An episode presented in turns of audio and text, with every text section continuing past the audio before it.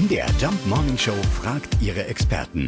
Fakt oder Fake? Sirtaki ist ein typisch griechischer Volkstanz. Also das sagen wir, aber was sagt unser Korrespondent Moritz Pompel in Athen? Zu diesem Song haben viele schon mal getanzt. Im Kreis, die Arme auf den Schultern der Nebentänzer, mal das linke Bein über das rechte, dann umgekehrt.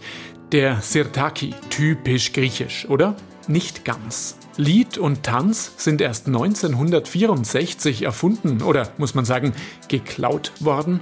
Damals wird der Film Alexis Sorbas gedreht mit Anthony Quinn in der Hauptrolle. Anthony Quinn hat sich selbst nicht gerade als genialen Tänzer eingeschätzt. Und deshalb musste etwas recht Einfaches her. Die Schrittfolgen für den Tanz sind inspiriert von anderen traditionellen griechischen Tänzen. Und die Musik? Man kann sagen, sehr inspiriert von dem hier. Ein Sirtos-Lied des kretischen Liedermachers Yorgos Koutsorelis. Der verklagt später sogar Mikis Theodorakis, den Macher des Sirtaki.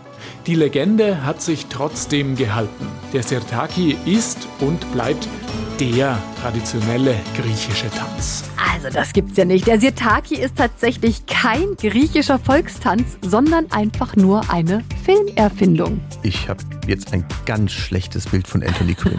Fakt oder Fake? Jeden Morgen um 5.20 Uhr und 7.20 Uhr in der MDR Jump Morning Show mit Sarah von Neuburg und Lars Christian Kade.